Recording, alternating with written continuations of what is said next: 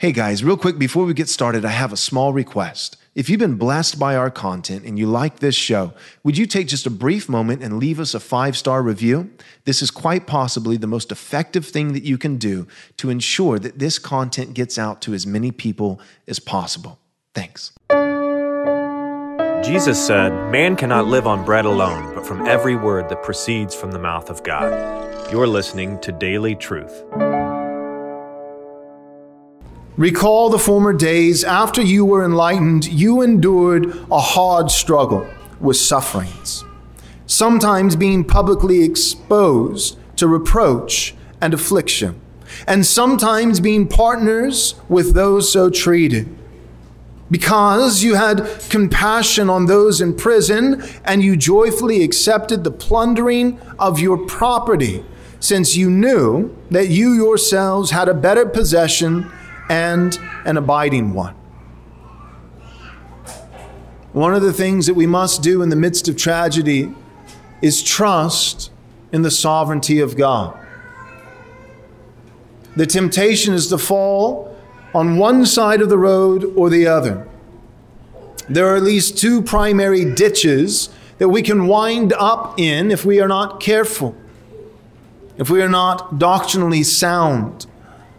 On the one hand, we can wind up in the ditch that says that God simply is weak. And we try to, to dress this view up because we know that it sounds blasphemous, which it is.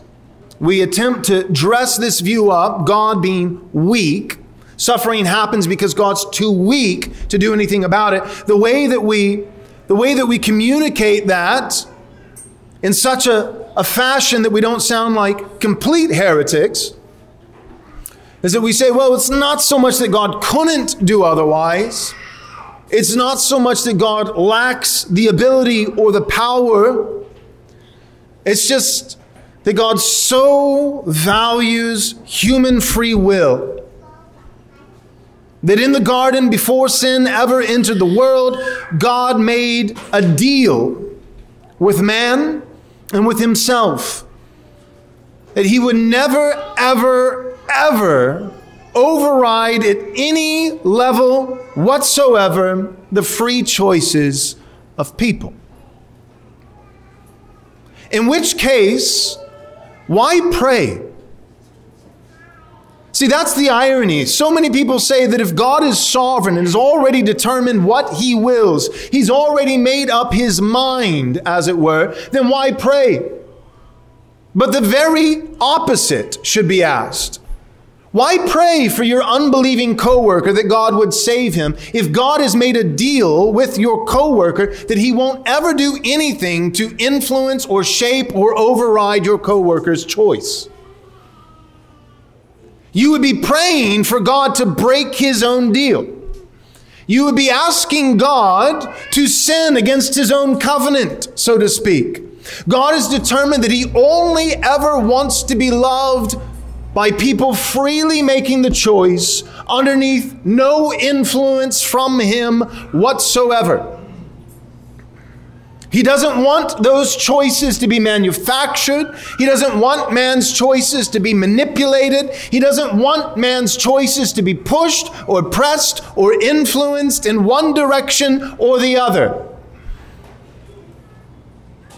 If that's the case, then there's no point in praying for your coworker to be saved by God. There's also no point in praying practical prayers, temporal prayers for the safety and perfect, uh, protection and well being of your family. Right? If you're going on a road trip, don't bother praying for traveling mercies, whether that's a funny term or not. Don't, don't pray that God would protect you because praying for protection is a prayer that asks God not only to influence your driving, but the driving of all the thousands of people you're going to pass along the way. And God won't do it. God would rather your family get hit by a semi truck and you all burn alive in the van than influence and override the free will of that truck driver who drank too many beers before getting on the road. God, God cares more about the free will of the drunkenness of the truck driver than the safety of your family. Yeah, I hate that doctrine. I hate that doctrine. No, God is sovereign. He is not weak, and He has not bound Himself in some kind of deal with human choice to where He cannot move and determine what He wills in His world. That's one ditch. The other ditch is simply to believe that God is cruel. And there are some, fewer, but some who would say, yes, God is sovereign over all things, and He most certainly is omnipotent, all powerful. No one can thwart His will. And He does terrible, horrible things in this world because He doesn't care. But the Bible refutes that as well. That it's blasphemous and arrogance of the highest order for any man to think that somehow he would be more loving than God. God has compassion on all that he has made. God has more love for cattle than you have for your children. Let no one indict God for being weak and let no one indict God for being cruel. So, what's the alternative? The only alternative is to say that God is both omnipotent and omnibenevolent, all powerful and all loving, and that God Himself has ordained what feels like tragedy in the moment for His eternal glory and for his people our eternal joy. There will not ever be, for eons and eons into the life to come, never will there be a single soul in heaven that ever says, I wish that thing that I didn't like on earth during my, my vapor like life, my momentary affliction, I wish that hadn't happened. No all of our wounds will be healed. And the scars, the memories of those tragedies will serve as memorials to the infinite wisdom and power and grace and love of God. And those tragedies which we hated in the moment will be fuel for eternity to sing, Worthy, worthy, worthy is the Lord God Almighty. Worthy is the Lamb who was slain. He is wise. He is good. He is mighty. He is true. And that's why the Christian, and only the Christian, can have real and abiding joy even in the midst of pain. Because we know that God does all things well we know that no accident is occurring with us. We know that everything is by design and all his designs are good. Wait, wait, wait, wait, wait. Hold it.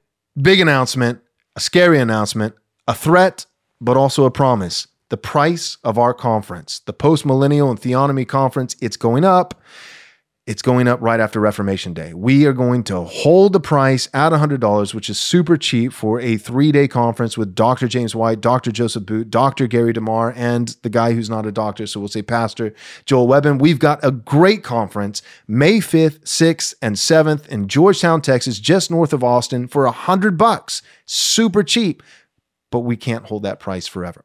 So if you want to get into that price, you got to get in now, right after Reformation Day, not Halloween Reformation Day, October 31st. That's the last day that you can get in this conference, register at the price of 100 bucks. After that, starting November 1st, it's going to be 130. So go to rightresponseconference.com, rightresponseconference.com, and register today. Thanks. Thanks so much for listening. But real quick, Before you go, do us a small favor, take a moment, and leave us a five star review if you enjoyed the show. This is undoubtedly the best way that you can help us get this biblically faithful content to as many people as possible. Thanks so much.